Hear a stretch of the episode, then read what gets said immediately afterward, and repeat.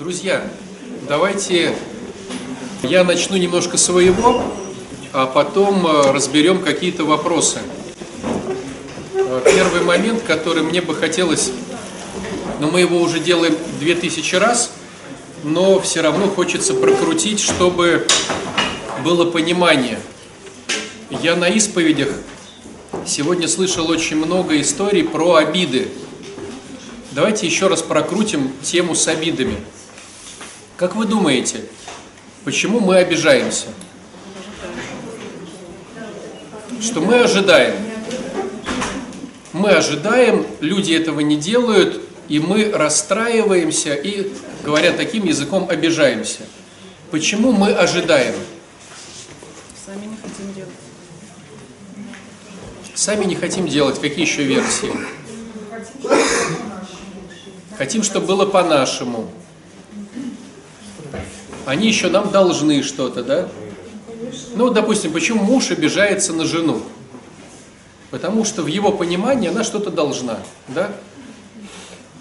Если она не делает то, как в его понимании происходит, он обижается. Почему, допустим, кто-то обижается на своего начальника? Потому что в его голове он что-то должен. Если он не делает, то происходит обида. То есть, по большому счету, если бы мы смогли каким-то образом не ожидать, то мы бы, наверное, дальше цепочку не раскрутили. Мы не ожидаем, даже если не сработало, а мы не ожидаем, то мы не обиделись, не раздражились, не позлились, не рукоприкладствуем, да, там, допустим, не орем. Тогда встает вопрос, почему все равно мы ожидаем? Ну, потому что вроде как не хочется самому что-то делать. Ну, а как вот, смотрите, самому, допустим, жена ожидает от мужа, что он, ну, допустим, будет зарабатывать. То есть получается, чтобы не ожидать, надо что сделать? Пойти самой зарабатывать? Не, она уже вышла замуж, он ей клятвенно сказал, причем, смотрите, вот, ну, просто разбираем ситуацию, да, он зарабатывает хорошие деньги для нее, хорошие. Он зарабатывает хорошие деньги для нее. Они женятся, выходят замуж, он через какое-то время перестает работать. Она ожидает, что он найдет какую-то работу. Он не находит работу, но они уже поженились. Стало быть, чтобы не ожидать, получается, надо ну, самой, что ли, идти зарабатывать или что?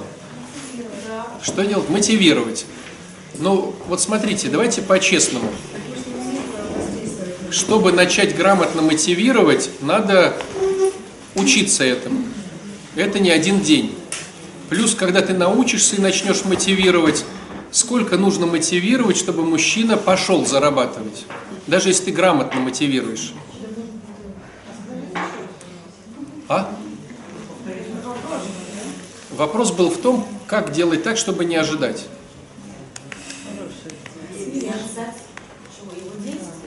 Вообще не ожидать ничего от других людей, чтобы не обижаться. Помирить деструктивный вариант.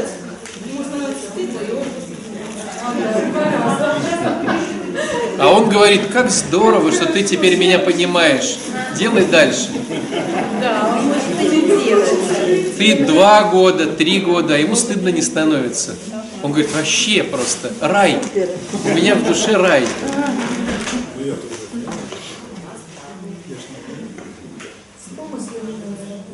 Ведь смотрите, я сейчас говорю не конкретно про мужа с женой, а вообще про все. Как мы относимся к детям, как мы относимся к родителям, как мы относимся к друзьям, к Богу, как мы относимся. Ведь есть же обиды на Бога.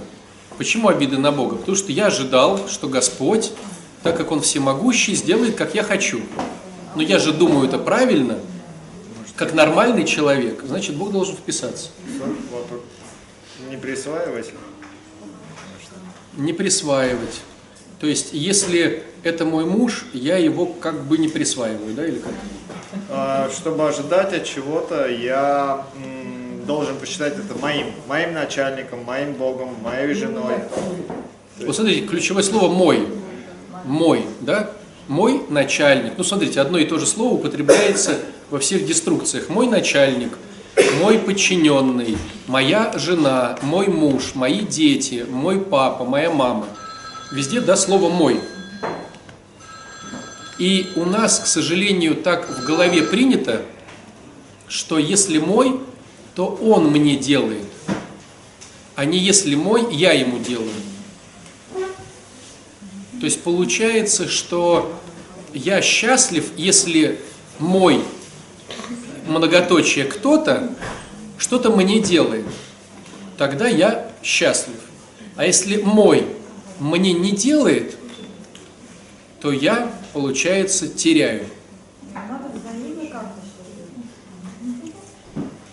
А как взаимно? Взаимно получается, что все равно, если даже ты берешь половину своих ожиданий, начинаешь ожидать и обламываешься, все равно больно. То есть, чтобы не ожидать, нужно, чтобы мой не должен был это делать. Как это? Мой, А? то есть... Если он мой, он значит должен делать. Смотрите, еще раз разворачиваю вас. А в христианстве по-другому. Мой – это тот, кому я делаю. Мой в миру – это тот, кто мне делает. Мой в христианстве – это тот, кому я делаю. Я помогаю деньгами, я даю деньги на обучение вот этого ребенка. Почему? Он мой. А есть такой слово? Не мой, а мой. Тебе все хочется, чтобы и он тоже, да? Смотрите, как только мы включаем и он тоже, он не будет делать ожидания твои, и ты будешь обижаться. Вот вопрос, да? А почему он не будет делать твои ожидания? То есть никто не будет делать ожидания другого человека, так как ты хочешь. Почему? Потому что когда я забирающий от него, от моего, у меня включается схема лучше, больше, по-другому. И если вначале он приносит 50 тысяч, и это круто, то через месяц это уже норма, а через два месяца этого уже мало. Можно вопрос? А ожидание же это хорошая мотивация. Ну, То есть если я ожидаю да, чего-то от человека, я начинаю там что-то делать или у меня там... Это вам вроде забота не нужна. Ну, Почему? Не, мы сейчас говорим про то, как убрать обиду. Ну, То есть, Это авансовая забота. Ты делаешь не искренне, а чего ты ожидаешь. Да, но это... Да. а он не делает все равно. он ничего не делает, в итоге будет опять обида и претензия. Я же Нет, это делала. понятно. Я в виду, Да. что это хорошая мотивация. Все равно ожидание. То есть не надо делать, чтобы не обижаться. Не надо делала, ожидать. делала. Смотрите, я еще раз, давайте перестала. заново. На исповедях очень много историй про обиды. На папу, маму, на Бога, на жену мужа, на детей. И вот мы сейчас разбираем, чтобы вот это у большинства на сегодняшней исповеди чего было, чтобы этого не было. Я обижаюсь только тогда, когда мой мне не делает. Мой друг не делает, мой начальник не делает, мой этот не делает. Почему я так обижаюсь? Что даже если он делает, если даже мой начальник, мой муж или моя жена начинают делать, то через какое-то время это становится нормой, а потом этого становится мало. У всех нас аппетиты всегда растут, когда нам что-то делают. Ну, вспомните вот ситуацию, которая была у вас в молодости. Хотелось хотя бы свою койку в этой комнате, в коммунальной квартире. Появилась койка или диван, да, я уже хочу всю коммунальную комнату в этой квартире. Потом появилась вся коммунальная комната. Я уже хочу свою квартиру, а не комнату в коммуналке. Потом появилась квартирка, и ты уже радуешься, что свое. Но потом ты говоришь, как я могу жить в этой маленькой однушке? Было бы здорово хотя бы евро-двушка. А Потом появилась евро-двушка, и ты такой говоришь, да. И вот каждый раз, когда тебе Господь что-то дает, вот смотрите, мы же с вами все, ну в большей степени, наверное, тут есть люди, у кого не особо с жильем, но кто-то сегодня будет где-то жить. И вспомни, как это все прошло. То есть, чтобы жизнь не давала, мы это все в какой-то момент обесцениваем и ждем нового. Здоровье, еда. То есть, если, вот я вспоминаю, в студенческие годы у нас в, в институте мы мерили все батонами. техническом смысле, это не метафора, батонами. То есть кто-то говорит, вот, а ты будешь там это, мы такие, о, два батона, да ну ты с ума сошел, целых два батона. То есть батон это был эквивалент э, жизни, радости и веселья. Ну, мы не говорим даже про супы какие-то, про пельмени. Такой батон просто, вот, ну, технический батон. Они еще не резались в то время, я помню. Они, они просто, их можно было отломать и съесть. А если у тебя там три батона, ты сегодня красавчик. У тебя три батона. Ты можешь шикануть, кого-то угостить. Прошло сколько-то времени. И если я сейчас буду мерить батонами, я скажу, что-то как-то ну, неправильно. Но когда-то вместо батона пельмени было, ну, рай. Прошло немножко времени, и, ну, что значит пельмени? Это же фастфуд. Ну, не- нездоровая еда. Понимаете, да? У всех так. Сначала женщина говорит, хоть кто-то бы обратил на меня внимание. Чик он появился. Ну когда же он сможет э, предложить руку и сердце? Чик предложил. Ну когда же мы родим ребенка? Чик родили. Ну когда же там он начнет зарабатывать? Стал зарабатывать. Ну когда же еще дача? Ну когда же? Ну сказка золотой рыбке. Она есть у каждого из нас. То есть получается, что если я от кого-то что-то ожидаю, а от моего я ожидаю больше, чем от не моего. Ну, допустим, смотрите, если я еду на машине, и рядом едет водитель, я все равно ожидаю, что он грамотно будет как-то сейчас ехать и не подрезать меня. И если он подрежет, я, конечно, расстроюсь, но не так, если едет мой, допустим. Допустим, мы едем с моим, там, я не знаю, тестем. Этот тесть говорит, допустим, ты не знаешь, куда ехать, я тебя на, до дачи провезу, едь за мной. И вот если мой тесть едет впереди меня и на мигающем зеленом он проскакивает вперед, я говорю, что, баран что ли? Он что, не понимает, что мы едем в связке, я не успеваю, а он уже где-то там потерялся. Дурак что ли? Почему я так больше? Потому что он мой тесть, он должен понимать. Понимаете? А если это моя будет жена, то вообще как бы, ну, ну, плохо ей будет в моей голове, да. То есть чем еще ближе мой, тем больше претензий. То есть он должен, этот ближний мой, должен вообще на ходу понимать, что и как. Мы же уже один мозг, сколько мы вместе. Я рот открыла, она должна уже знать, про что я там хочу сказать. И предугадывать, ну такая соза такая суперская, да? То есть мы прям вообще должны, при... если я не предугадаю, то какая отмазка у меня, да? Да какой-то бред она считает, что я должен в этом бреде участвовать. А она должна угадывать. То есть получается, когда в варианте мой кто-то, я жду от него чего-то, он не дает, я обижаюсь.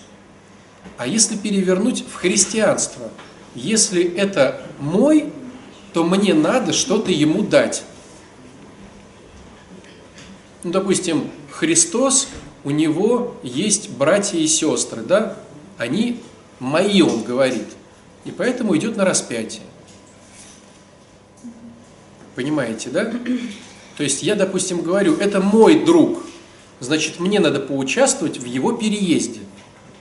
Мы так делаем, но с ожиданием, что если я поучаствую в его переезде, то в следующий раз он тоже поучаствует в моем переезде. И если я участвую раз в его переезде, два, а потом деньги ему даю, а потом какая-то у меня возникает проблема, и я говорю, друг, ну я переезжаю завтра, а он говорит, а мне некогда. Я говорю, как так? Ты что за друг? Я уже три раза участвовал в твоем переезде, брал отгулы, я-то делал, а когда у меня беда, ты не хочешь мне помочь? Это говорит о том, что я отдавал ему неискренне. Я делал так, чтобы ожидать от него каких-то бонусов и вкусняшек.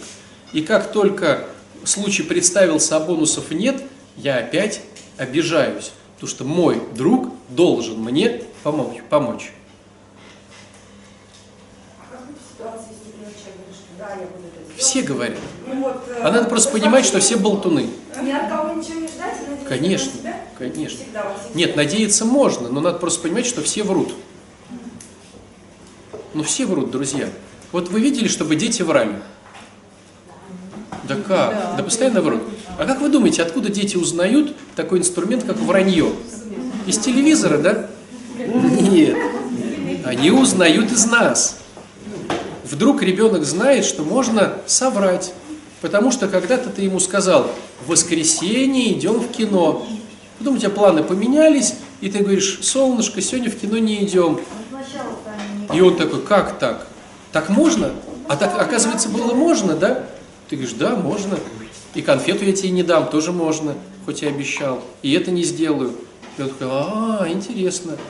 И он начинает тогда врать.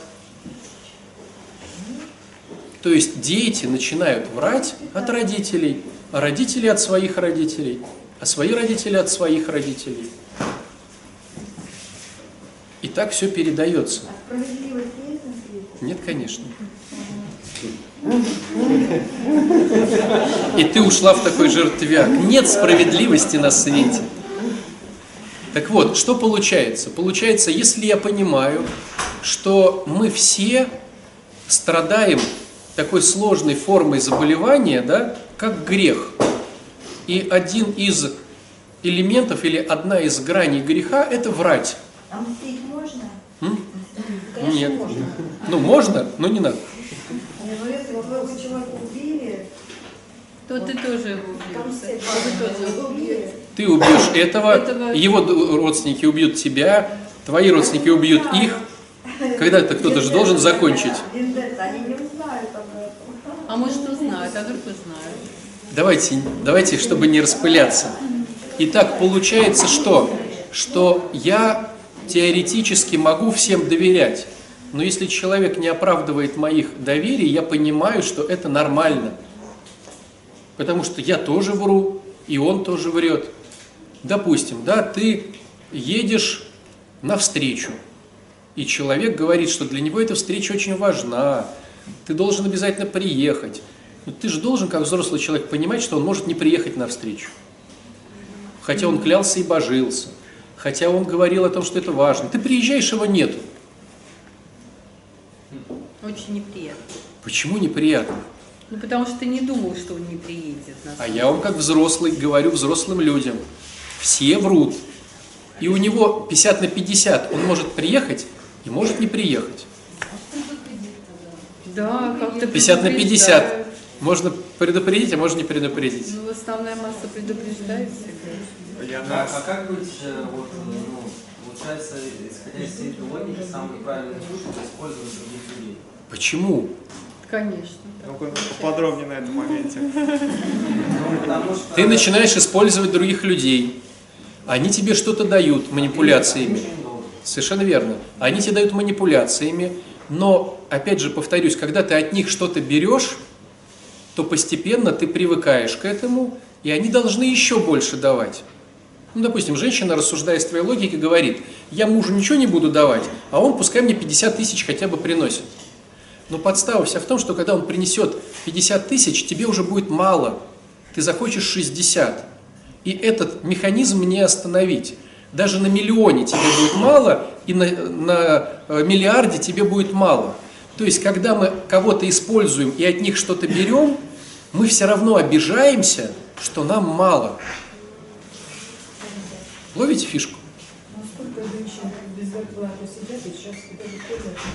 Да. Я вам даже больше скажу. Вот смотрите, ты договорился с начальством на 50 тысяч, и тебе дали 50 тысяч. Уверяю тебя, ты расстроишься. Потому что в твоей голове ты работал больше.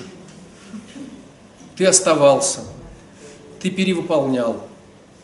Должны были дать 52.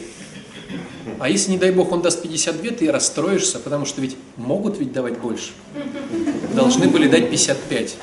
То есть получается, когда мы пользуем людей, мы все равно на них обижаемся. Потому что они не дают больше, чем могли бы в нашей голове. Мы ненасытные. Сказка о золотой рыбке. Сколько бы тебе другие люди не давали, тебе будет хотеться всегда больше. А теперь рассмотрим вариант, ты даешь этому человеку что-то. Тут механизм сразу ломается. Вот представьте ситуацию, что муж говорит, теперь я даю жене 50 тысяч. Не она у меня просит 50 тысяч, а я ей даю 50 тысяч. И вот он ей дал 50 тысяч. Как вы думаете, у него включится такой механизм ночью? Мало дал, мало заработал, надо бы побольше ей дать, 60, наверное, дать, а вот я лошара, и не спит он. Нет, он с радостью говорит, я красавчик, дал целых 50 тысяч. То есть, когда ты отдаешь, у тебя не включается механизм золотой рыбки. Ты вот, допустим, приходишь в храм и даешь свои 100 рублей, и тебя не терзают сомнения, что мало дал, нужно еще больше дать, надо было бы 10 тысяч дать. Так давай.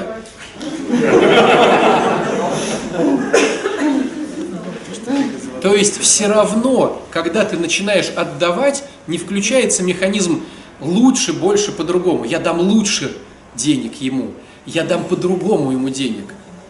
Не включается.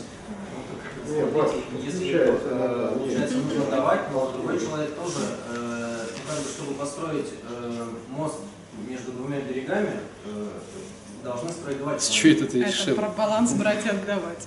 С чего ты так решил? Ну, как иначе? Если Все дело в том, что в нашем эгоизме, нет, схема работает в теории, а в практике наш эгоизм говорит, что я строю мост лучше и быстрее, чем мой абонент, оппонент. Я лучше. Вот когда берешь да, на консультации, рассматриваешь пару, если они приходят по отдельности, каждый считает, что вложился в отношения больше.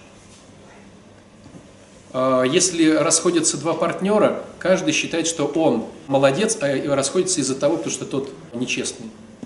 То есть, когда я отдаю, то в моей голове я отдаю всегда больше, чем он своих ресурсов. И времени трачу больше, и сил подключаю И больше. жалеть не надо об этом, да? Нет, мы эгоисты. А любой эгоист считает, что он больше, чем другой, что-то вкладывает в проект. То есть, если мы начинаем в теории строить мост с двух сторон или копать туннель с двух сторон, то мой эгоистический мозг считает, что я копаю больше, чем мой партнер.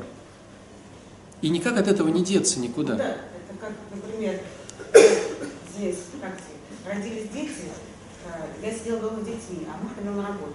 Тебе проще, ты сидишь дома с детьми, а я Говорит на работу. муж, а ты говоришь потом, наоборот. на Попробуй работу, сама. А потом, когда Ну, я сам. на работу, а он остался с детьми. Тебе хорошо, ты на работе отдыхаешь, а я вот дома с детьми стою. Ну, как правило, жена говорит, что мужу легко, муж говорит, что жене легко. Муж идет домой и, бой- и хочет отдохнуть от работы, а жена его ждет дома, чтобы наконец-таки он ее спас и пару часиков побыл с ребенком. Потому что каждый считает, что вкладывается больше. Но в теории, да, мы вместе строим дом. Поэтому в практике не надо смотреть, как твой партнер строит отношения с тобой. Ты все равно будешь недоволен и будешь считать себя лучше, чем он. Поэтому, если ты изначально решишь сам строить отношения, неважно, что другой. Ну вот возьмите Христа. Неважно, любим мы его или не любим, он же все равно распялся. Он же мог так сказать, распнусь, если только хотя бы 50% населения в меня поверит. А по факту мы же знаем эту историю, даже ученики отвернулись. Все ушли, то есть 0% было. Только потом, когда он сам пришел к ним, уже в чудесном перевоплощении, да, показывал им чудеса, они начали как-то что-то. И то, пока Святой Дух на них не сошел, это было просто теория. И сколько сейчас э, людей, которые почитают вот эту жертву? Что, вы думаете, христиан в миру так много? Мусульман больше, мне кажется. Ин- ин- инду- индуистов вообще там тьма тьмущая с их количеством населения. Китайцы, какие у них там вероисповедания? Конфуцианство и это, ну, ну, нет, буддистов меньше. Ну, понимаете, да? То есть, а возьмите теперь людей, которые как бы христиане, ну, которые крещенные. Кто из этих христиан почитает реально жертву Христа? Ну, там 5%, наверное. Я можно на вопрос? А вот был этот христианин, знакомый мой друг, и католик, ой, католик. Православный и католик. Да, как так можно? Что? А, мусульманином стал. Был христианином и принял веру мусульманин. И то, и то вместе. Так можно быть? Нет. Либо, ну, как, Либо один, либо другой. А можно быть православным и протестантом? В теории нет, в практике бывает. В практике бывает. А можно быть мужем в православии трех жен? В теории нет, а на практике бывает. Ничего себе. Ой, для тебя открытие, да? Ну да, как бы христианин быть три жены, это что В теории, в теории нельзя, но мы же знаем практику. В практике можно. Вот. Кто-то практикует, к сожалению.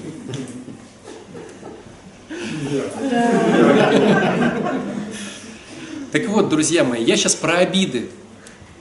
Чтобы рас- расквитаться с обидами, тебе нужно, а, в слове «мой» подразумевать, что я это делаю другому человеку. Вот покажу вам простой пример. Представьте ситуацию, что к нам стал приходить кто-нибудь из супершишек. Ротенберг. Один из братьев Ротенбергов стал нашим прихожанином. И где-то в интервью или там кому-то он говорит, это мой храм.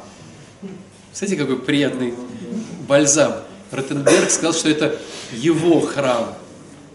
Вы чувствуете, как настоятелю сразу легче стало дышать? Ну и что? Зато мы сделаем мост в Крым отсюда. Понимаете? То есть, если этот человек скажет «мой храм», то изначально я понимаю, что бремя финансов с меня спало. И настало время благоденствия финансового. Да, конечно, будут приходить какие-то там его люди там на встречу с ним. Переживем. Не таких переживали. Но почему я так буду радоваться? Потому что он скажет «мой храм», то есть я буду подразумевать, что если мой, значит, ну как бы его храм, он будет вкладываться. Ловите фишку? Понимаете, да? То есть я говорю, моя жена, значит, я подразумеваю, что она вкладывается. И хорошая жена должна сказать, хорошо, я буду в тебя вкладываться, но не ждать. А хороший муж должен сказать, это моя жена, я в нее вкладываюсь и ничего не жду. Вот когда я начинаю к слову «мой» брать глагол «вкладываюсь» и «не ожидаю», тогда тема работает. Отдавая, получаешь, да? Можешь получаешь, можешь не получаешь. Тема работает в том плане. Не обижаешься. Мы же сейчас про обиду. То есть тема работает, что ты перестал обижаться. Потому что не ожидаешь. Потому что не ожидаешь. Они будут обижаться, безусловно. Я вам могу даже так сказать, что, ну, во-первых, понести эту мысль могут не все.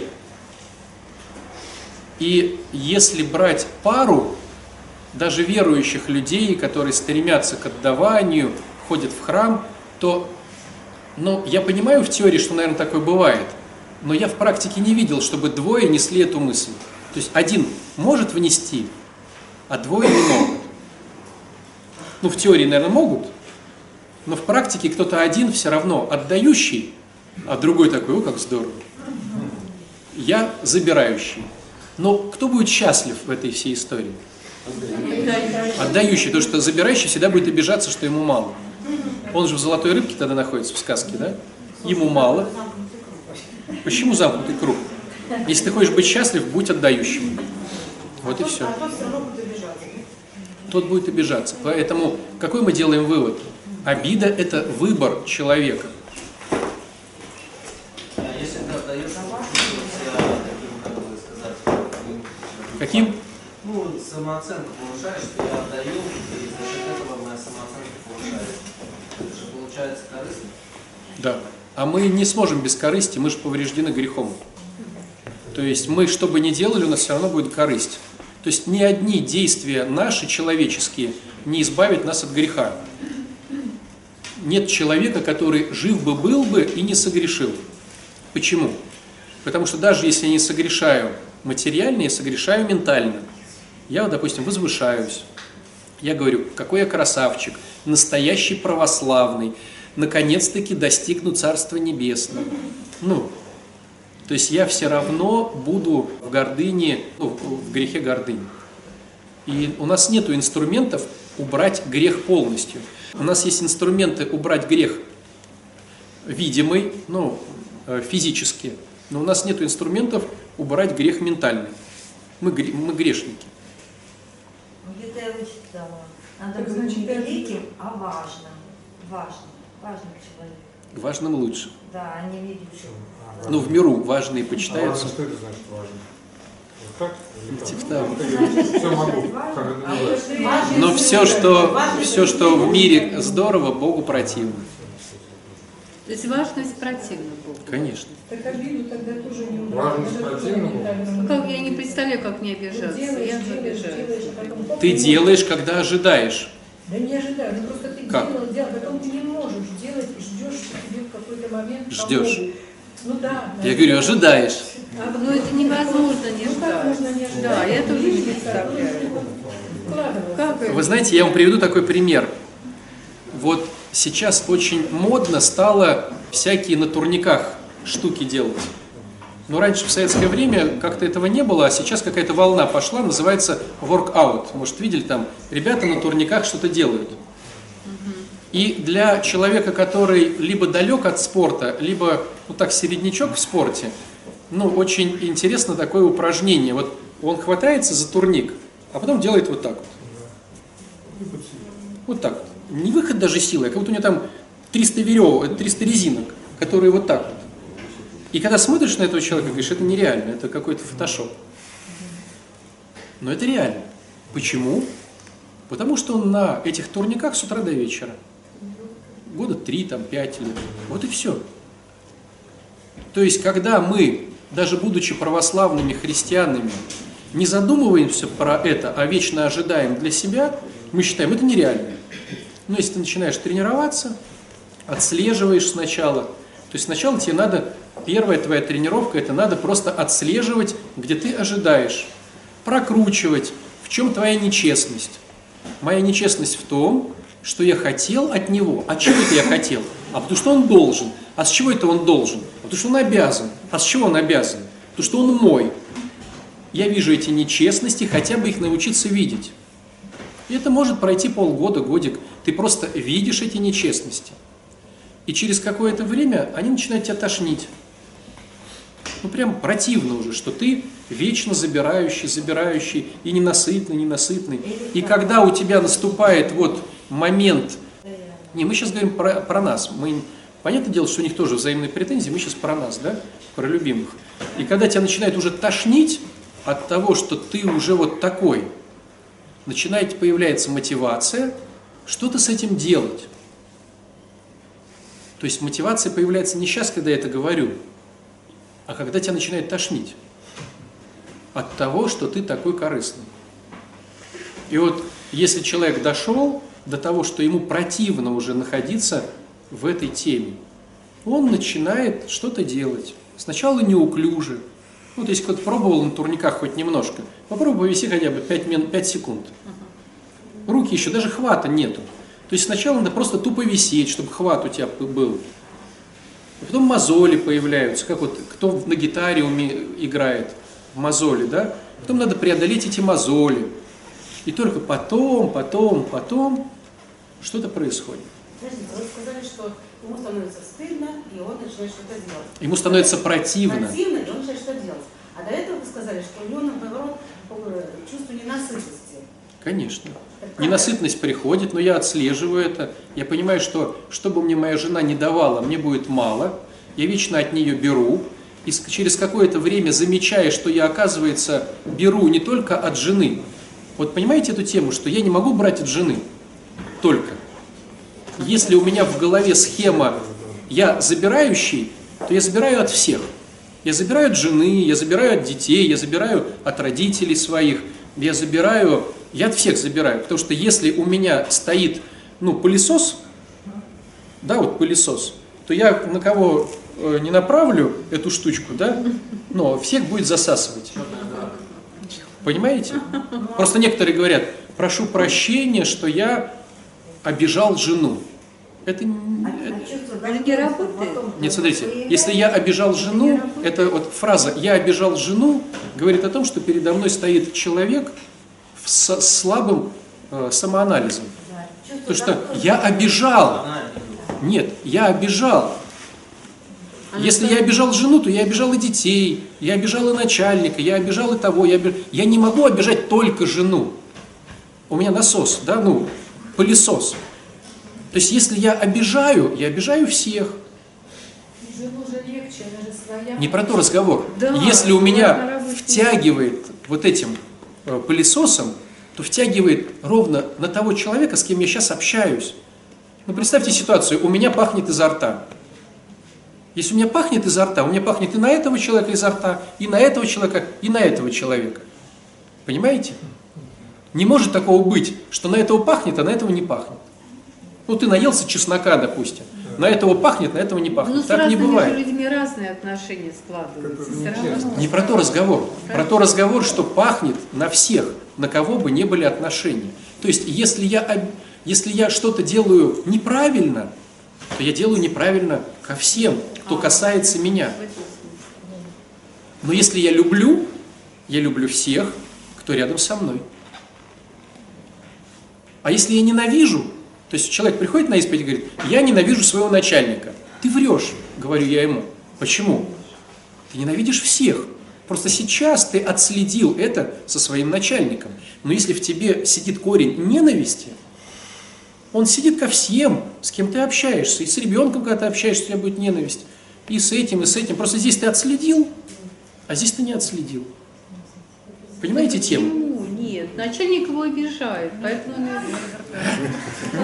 Начальник его мог обижать, поэтому он его ненавидит.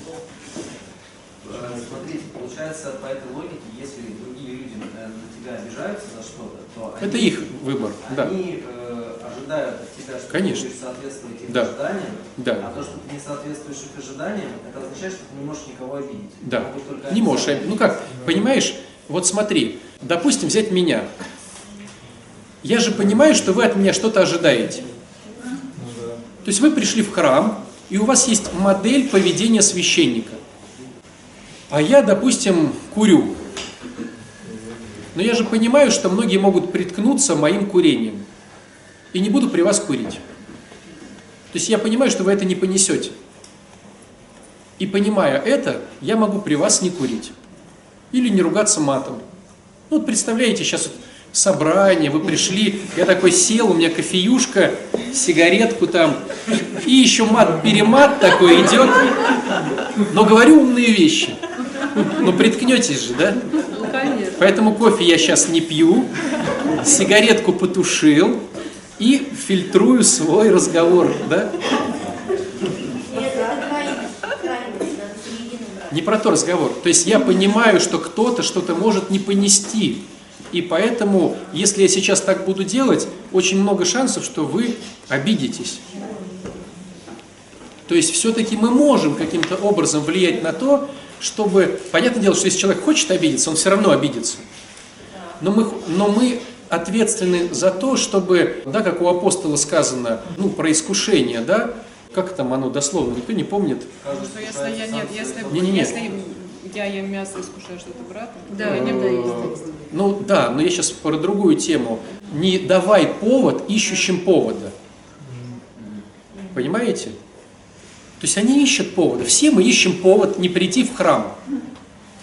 Потому что по-честному хочется в воскресенье поспать. Какой бы повод мне найти, чтобы в храм не прийти? Батюшка козел, ну, вроде бы не дал мне этого повода. Храм какой-то непонятный, все обнимаются. В принципе, обниматься прикольно, ладно. Ну, буду голодный, но там кормят. И вот начинает перебирать, потом такой, ну ладно, пойду в храм. Но ты искал сегодня повод не пойти. Просто не получилось. Поэтому все-таки не давай повода ищущим повода. Вот. Или, допустим, жена говорит, женщина, любая может сказать, дай мне обратную связь. Вот если ты дашь ей отрицательную обратную связь, ты умер просто.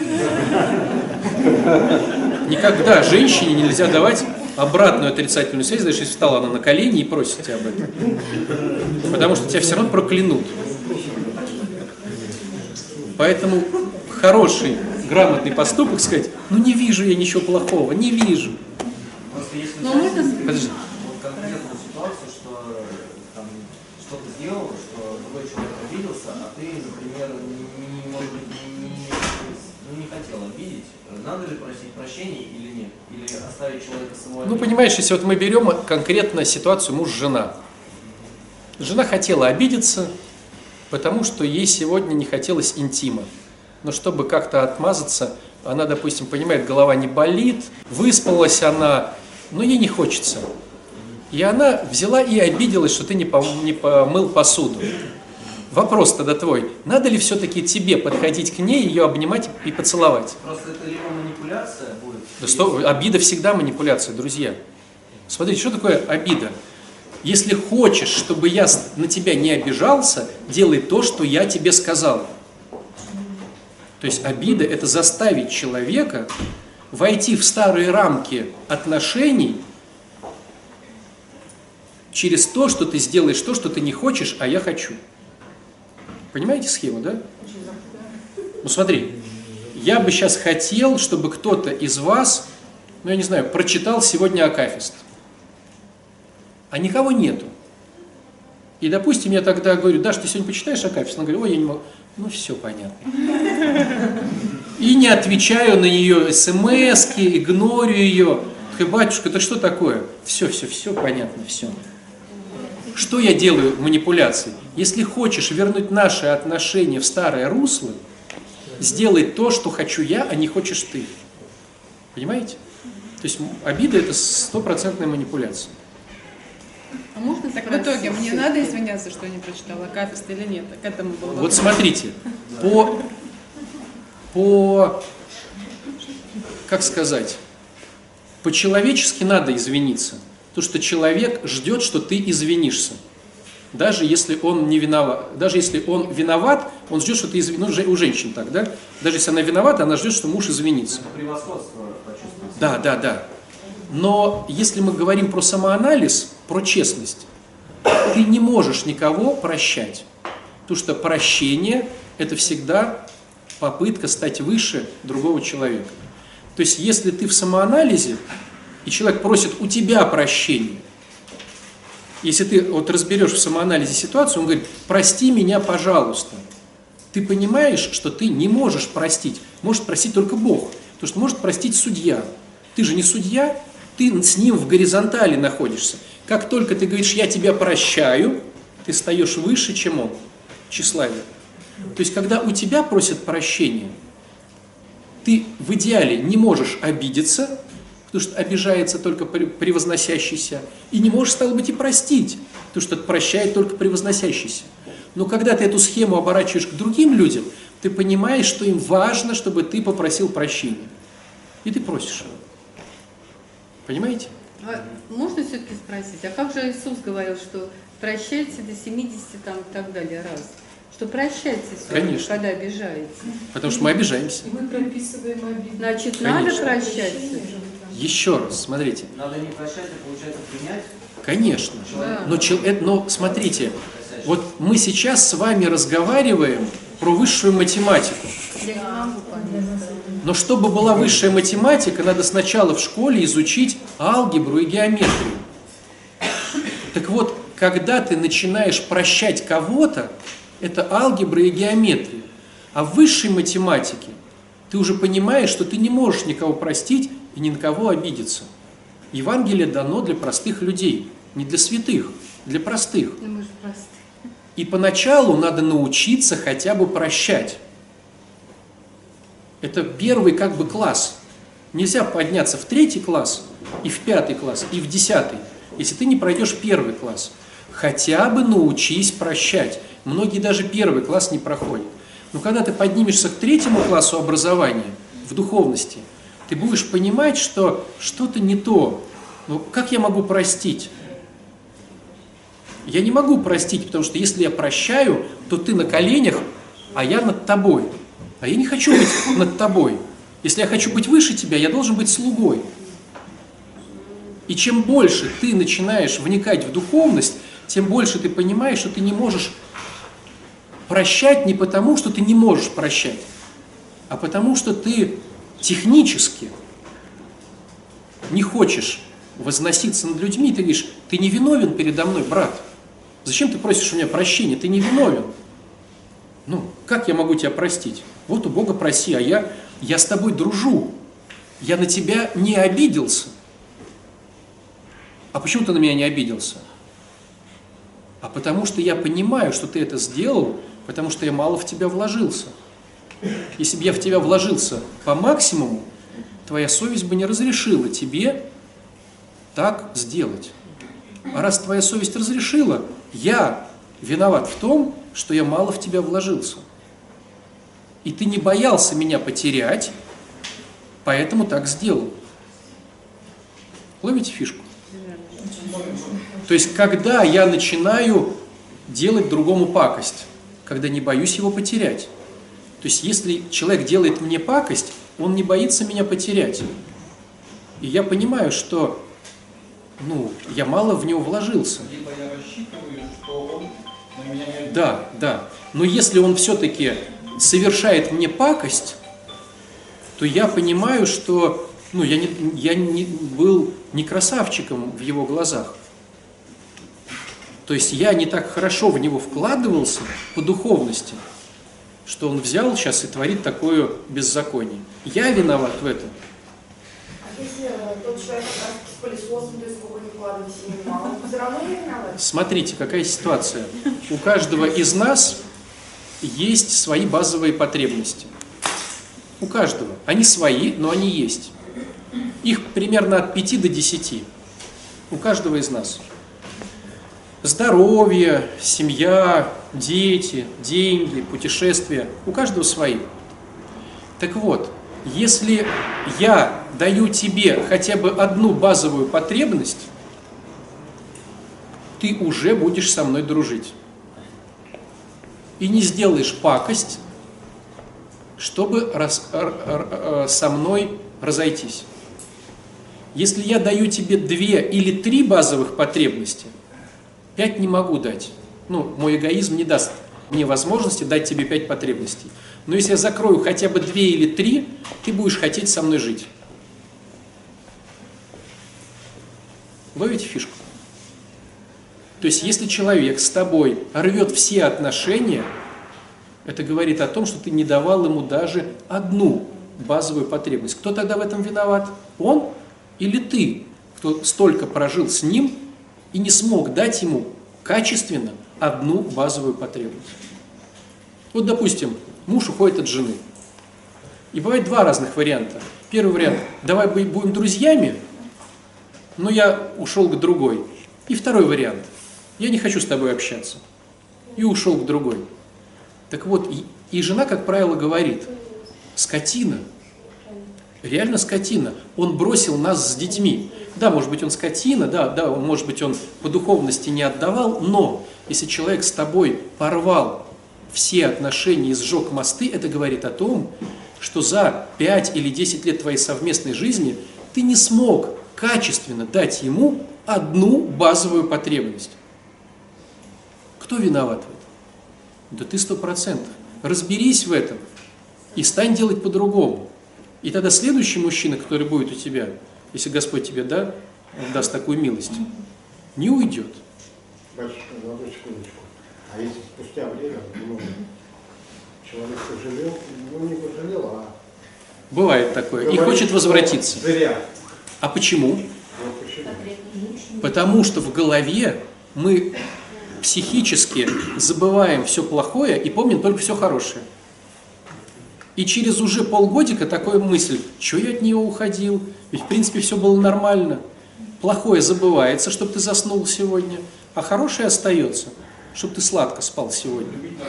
Но как только ты начинаешь опять вписываться в старые отношения, ты говоришь, а, ну все понятно, что я ушел. Я вообще забыл. Вот такое, как правило, бывает. А все равно ты будешь думать, наверное, я писал, ну да, можно так. Но, как правило, если ты уходил, это были веские основания. Если ты рвал на 100%, человек... Пустите кружку еще раз, да? Так вот, если от тебя человек уходит навсегда, ты не дал всех, ты не дал хотя бы одной базовой потребности. Это грустно, но это честно. А нам всем хочется всегда обвинить другого. Нам признать свое сложно, потому что если я признаю, то как я с этим засну? Это раз, и надо что-то делать с этим два. Проще сказать, он сволочь. Значит, прав тот, кто уходит. Да нету права, правости, просто его можно понять. То есть если человек уходит и жгет мосты, его можно понять. Ну, А если уходит, не ждет нас? Если уходит и не жгет мосты, то какую-то базовую потребность ты ему все-таки обеспечивала. Он жить с тобой не готов, то есть двух-трех нету, но хотя бы какая-то одна есть. Допустим, ты классная мама, и ты можешь быть хорошей нянечкой, и лучшей нянечки он не найдет. Если для него это важно, и это классная базовая потребность, он говорит, давай дружить, я готов платить эти деньги как на нянечку, потому что я лучше нянечки не найду, но жить с тобой не готов. Такое тоже бывает. Э, Неприятные ситуации рассказываю. Ну вот. Смотрите, смотрите, в нас не укладываются эти схемы, потому что мы заточены под мир. В миру тот, кто съел, тот и выиграл. В миру не укладывается схема, будешь, хочешь быть лучше, стань для всех слугой. Это не наша тема.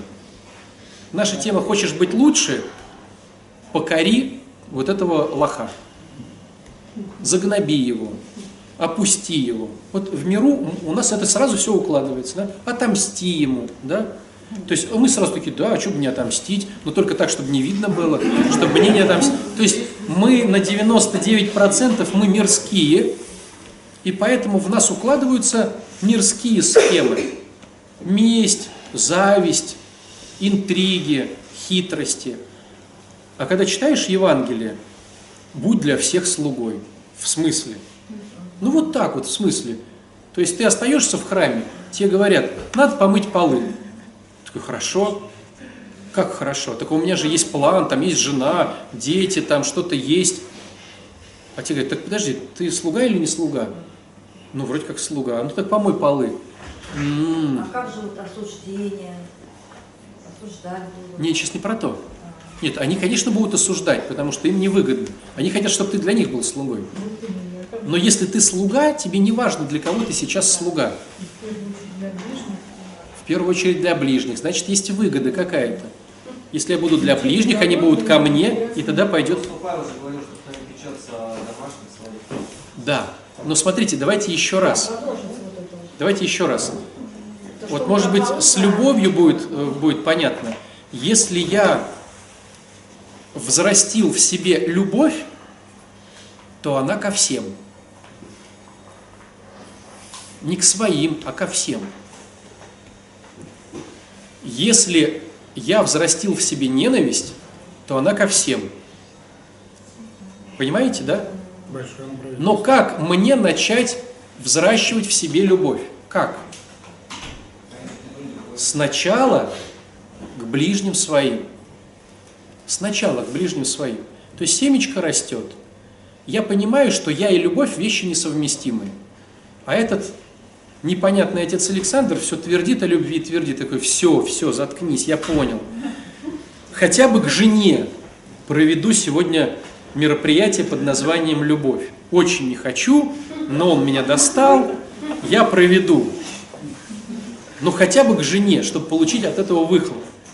Первый класс, понимаете? Апостол Павел говорил людям, начинающим, первый класс, хотя бы к жене проведи свою любовь. Провел к жене, хотя бы к детям теперь. И начинаешь растить. А если ты уже научился к выгодным для тебя людям проводить любовь, то ты ее уже взрастил. Тебе проще и к невыгодным людям. Бабушка идет, мерзкая такая бабушка для тебя, она идет какая-то мерзкая такая, а ты прям бежишь кофе попить перед работой. И ты понимаешь, что если ты сейчас проводишь эту мерзкую бабку, то ты кофе не попьешь.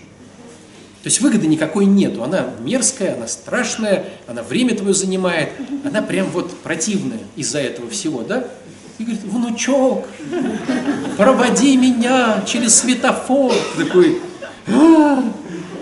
но этот мерзкий отец Александр говорил, делай просто дела, иди, бабка, со мной. Провел ее. Выгод никаких нету. У тебя уныние и раздражение. Но это реально была сейчас любовь. Выгоды нету, а благой поступок ты сделал. Если, вот если делали наоборот, для соседей, для работы, даже надо подожди, Это называется зависимость. У меня, так вот, у меня работа такая, вы там Это называется зависимость. То, то есть уйти от проблем под красивой функцией кому-то помочь. Мы сейчас не про это, давайте не про деструкции. Тоже выгодно. А? Попытка привести это выгода для себя. Нет, если ты, нет, если ты потом говоришь, это моя карма, я вот тут, э, а вот если ты понимаешь, что она просто с- с- это, съела твое время, съела твои чувства, то есть тебе все неприятно. Вот тогда это будет любовь настоящая. Настоящая любовь мирскому человеку противна. Настоящая любовь, когда ты ее делаешь, у тебя вскипает бунт внутри. А возьмите в Евангелии «благотворительствуй врагам твоим». То есть что такое благотворительствовать? Что такое слово благотворительствовать? Это мой благотворитель. Это значит купить какой-то рюкзачок к первому сентября. То есть вот представьте ситуацию. Вот, допустим, Александр мой враг, вот реально враг. Мы с ним поссорились, он обозвал меня самыми последними словами и стал ходить в конкурирующий для меня приход. А я понимаю, что по слухам по каким-то, что-то сейчас у него плоховато с денежкой, а, вот, а надо собирать детей в школу. И он прям на меня постоянно везде рассказывает, что я скотина, извращенец, так, так, ну, всякое такое, да? Обычное, да? Обычное православное рассказывает. Есть такая фраза, только православные не готовы прощать. Вот, к сожалению. Так вот, что такое благо... То есть я считаю его врагом. Я звоню и говорю, Александр, а, ты скотина, что тебе надо? Можно я переведу тебе денежку на твоих детей, на рюкзачки? Он говорит, хорошо, скотина, переводи. И я перевожу ему денег, но меня так это злит, что он на меня опять обзывается, что сколько не в коня корм, все равно будет про меня злословить. Но я ему благотворительствую. Это настоящая любовь. Выгод никаких нету. Не важно, что он подумает. Я понимаю, что я его не изменю. Он все равно будет плохо про меня. Вот если я думаю, я подкуплю его, это не любовь. Типа я сейчас буду денежками его подкупать, и он скажет, и потом померится со мной. Это не любовь. А если я понимаю сто процентов, что он все равно про меня злословит, но я его дет- детям даю деньги на рюкзачки 1 сентября, это будет любовь. То есть для нас, мирских людей, любовь выжигает. Это прям супер противные чувства быть в любви, потому что мы мирские. Для нас вот натравить на него бандитов каких-то узбеков, это, это прям за радость. Я прям сижу, я прям думаю, кайфую, анализирую, чм- чмокаю, а снимите мне это еще на видео. Ну, это будет радость. А дать его детям деньги, это не вмещается в меня, потому что я мирской. В мирском человеке любовь обжигает. Понимаете? То есть, когда ты делаешь благой поступок, он не может в тебя вместиться. Тогда это нормально. Если он в тебя вмещается, значит там уже какая-то гордынька присутствует, какая-то хитрость пошла. Понимаете? Поэтому мы мирские, нам темы любви противны. Как это будет для всех слугой? В смысле? А у меня планы, а у меня близ, близ, близкий круг. Вы думаете, что реально, если у меня есть близкий круг, я сейчас имею планы по поводу близкого круга? Да я думаю отдохнуть, там, в телефоне посидеть, там как-то, комеди клаб, там. Какой близкий круг? Вы что? Дети ждут. Какие дети? Взрослые уже. По-честному, по-честному. То есть, хотя бы, говорит апостол Павел, начни с близкого круга. Но это же твои, они же в тебя тратят время, деньги, эмоции, они ожидают. Хотя бы им начни. Хотя бы пускай через эгоизм, что ты будешь думать, что ты красавчик. Хотя бы так начни. Но ты взрастишь в тебе это деревце, и потом это дерево будет, вот представьте, допустим, ты мяту взрастил в себе, да, как кустик. Эта мята теперь пахнет на всех. Кто не подойдет к тебе и не понюхает, пахнет мятой. И чужой ребенок подошел, пахнет мятой, и твой подошел, пахнет мятой. Но это уже высшая, высшая математика. Для начала хотя бы научись пахнуть мятой к своему, потому что это выгодно. А как же ревность? Ревность, обида, суждение? Что, как же? Ну вот ревность это тоже обида. Конечно. Обида, что это может уйти от тебя сейчас. Страх потери. Страх потери, потому что этот человек дает тебе кайфушки, а вдруг теперь он будет давать эти кайфушки другому человеку. Я начинаю как бы по нашим терминам ревновать. На самом деле я боюсь, чтобы теперь эта кайфушка не досталась Как другому. Опять же повторюсь, сам будь кайфушкой для другого. Пускай он боится тебя потерять. Значит, плохая кайфушка. А бывает другая ситуация, знаете, ты становишься кайфушкой, кайфушкой, кайфушкой, а человек понимает, что за это надо платить. И вообще с тобой портит отношения. Чтобы не платить. Ну, то есть, допустим, женщина стала прокачивать себя как женщина, подтянула фигуру, занялась танцами, чтобы танцевать перед любимым мужчиной, пением занялась, чтобы петь там для него, в театры стала ходить, одежду модную покупать. И он понимает, что вот он идет такой замухрышка, такой три класса образования с такой красивой женщиной. И он видит э, непонятные взгляды других людей, его это еще сильнее коробит. Он начинает ее, ну то есть очень тяжело жить с разными рангами социального статуса. И вместо того, чтобы подтянуться к тебе, да, девчонки, пока-пока. Хорошо, хорошо. Вместо того, чтобы подтянуться этому мужчине, к этой женщине, он начинает ее чморить, чтобы она опустилась до него. Хватит худеть, ты и так уже там, как один товарищ на свою жену, которая худеет, сказал, и так сейчас с жиром все мозги вытекут у тебя. Ну, то есть, опустить. А вот если не получится опустить, потому что они приходят вместе к гостям, ну, куда-нибудь там на день рождения, куда-то, все такие начинают комплименты ей, начинают, о, ничего себе, как тебе повезло с такой женщиной. И он чувствует себя еще неуютнее. И по логике вещей ему надо подтянуть эту историю, а по практике, которая бывает, он просто уходит от нее. Уходит, потому что ему невыносима крутость рядом близкого человека.